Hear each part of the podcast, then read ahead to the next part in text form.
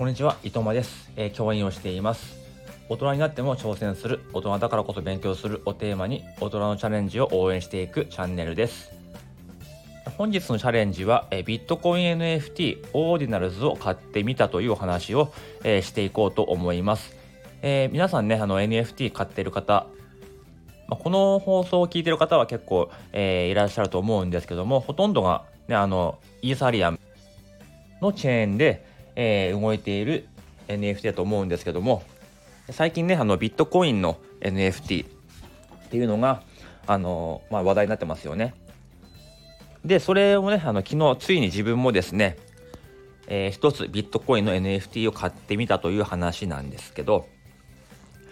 こちらねあの存在は知っていたんですがなかなかその設定というかそこまで、えーやれる時間がなかったんですね。というのもそのまあイーサリアムの、まあ、NFT をね買うのと違ってまた一からあのそれ専用のウォレットを作ったり、まあ、設定をしたりあとビットコインの NFT ですから買うためにはビットコインが必要ですのでいやそれを用意したりとかしなければいけないということでやっぱりまとまった時間がねなければできなかったなということで、まあ、昨日やっとやりました。最近ねちょっとあの8時に子供と寝たまま朝までとかそういうコースが多かったのでなかなか新しい挑戦する時間っていうものが、えーなかったです。でやっと昨日ねやったんですけどもまあそのことについてお話ししたいなと思います。まずそもそも、えービットコイン NFT オーディナルズをやってみたいと思いますかってとこなんですよね。まあ、実は僕もなかなか、ね、存在はしてても足が向かなかったんですよね。そのもう一回同じようなことをしなきゃいけない。だから結構 NFT 買うとか仮想通貨買うとかそこまでも結構な面倒くさい、えープロセスありましたよね。それをやっと超えて、ね、NFT を買ったりコミュニティに入ったりとか楽しんでるじゃないですか。でもそれで結構満足してたところまた新しいものが出てきてでまた同じようなことをしなきゃいけない。またあの作業を繰り返すのかと。いうのがやっぱりあるんじゃないですかね。でちゃんと送金うまくいくかなとかさありますよね。昨日も初めての送金とか初めての購入はやっぱり緊張しました。なんか NFT を始めたばかりの2年前ぐらいを思い出した感じですね。であのまあ、自分がねなかなか足が向かなかった理由ってことでそのね面倒くさいなっていうのが、えーあったんですけどもこれって結局自分の親世代と同じなんじゃないかなっていうふうに思ったんですよね。例えば自分の親世代なんかはいまだにねキャッシュレスを使わないとか貯金だけをしてるとかいう話がありますよね。うちの親もそうです。あの貯金だけしかしてないし基本的には現金だし、まあ、クレジットカードも持ってはいるけど多分使ってないですね。うん。で、親が言うのは、まあ便利なんだろうけどもね、とか、まあいいんだろうけどもね、でもね、っていうことで何もしないんですよね。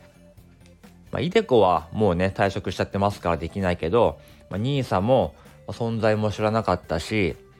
ふるさと納税もよく分かってなかったですね。分かってなかったし、これからもまあ、あの、これしないそうです。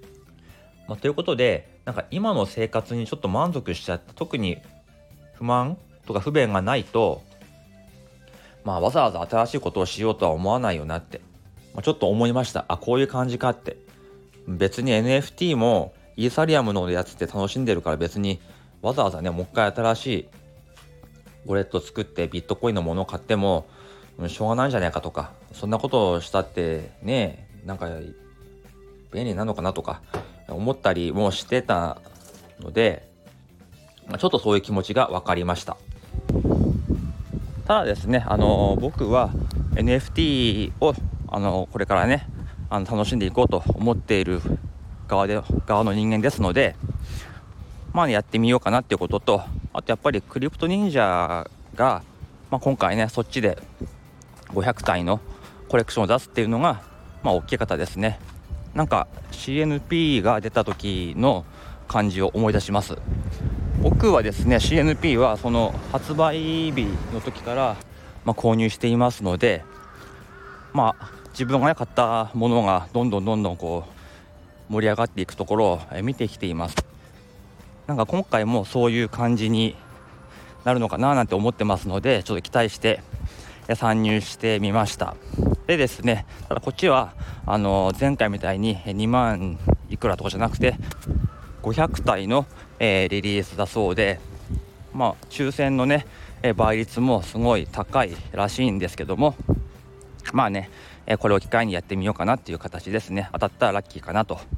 ただですね当たんないからといってじゃあこれからビットコインの NFT をいっぱい買うかっていうとまあそうではないですね、まあ、そもそもイーサリアムの NFT も最近はあまり買ってませんからね。その人作ってる人のファンだとか応援したいとか作品が好きだとかあとはコミュニティが面白そうかなとかそういうところでしかあの本当厳選して買っていませんので、まあ、ビットコインの方もねうんまあ特に何かない限りいっぱい買ったやつのことはないかなと。普通にビットコインはあの預けてあの、まあ、3%とか5%とかの利回りで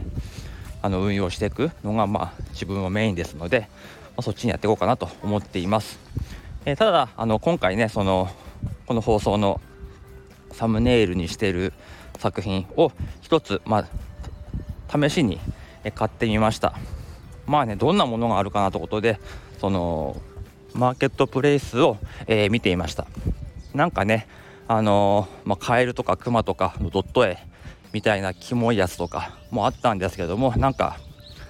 自分の中でこうシンプルで可愛くてこう日本人っぽいような日本人が好きそうなデザインのものが一つあったので0.0004ビットコインで、えー、買いました。ちょっとまだねあのイーサの単位とビットコインの単位ちょっと桁が1個違いますので単位がちょっとでかいのであのなかなかすぐに円換算できませんけども、まあ、大体1000円ぐらい1200円ぐらいなのかな？で、えー、買いました。ねえっと、今ビットコインが370万ぐらいなのでそれの0.00004だとねあの1200円1500円ぐらいかなって感じです。でそれに、えっと、ガス代が、えっと、6ドルぐらいってことで、まあ、3000円ぐらいで試しに、えー、買ってみました。まあこれなかなかうん。まあどんなコレクションか分かんないし人気があるのかも分かんないですけどもまあいいかなと思って買っただけであったんですけども、まあ、これをねあの記念の NFT としてまあねちょっと持っていこうかなというふうに思います。はい、ということで、えー、今日はあのー、まあ、ビットコイン NFT、えー、 Ordinals を買ってみたということで、えお話をしました。で、あのまあ、今回ね、ビットコイン NFT、え Ordinals に対して、いや、別にやんなくていいかなって思ってる人は、え親の気持ちがわかるんじゃないですかという話でした。はい、では今日はこの辺でおいとまいたします。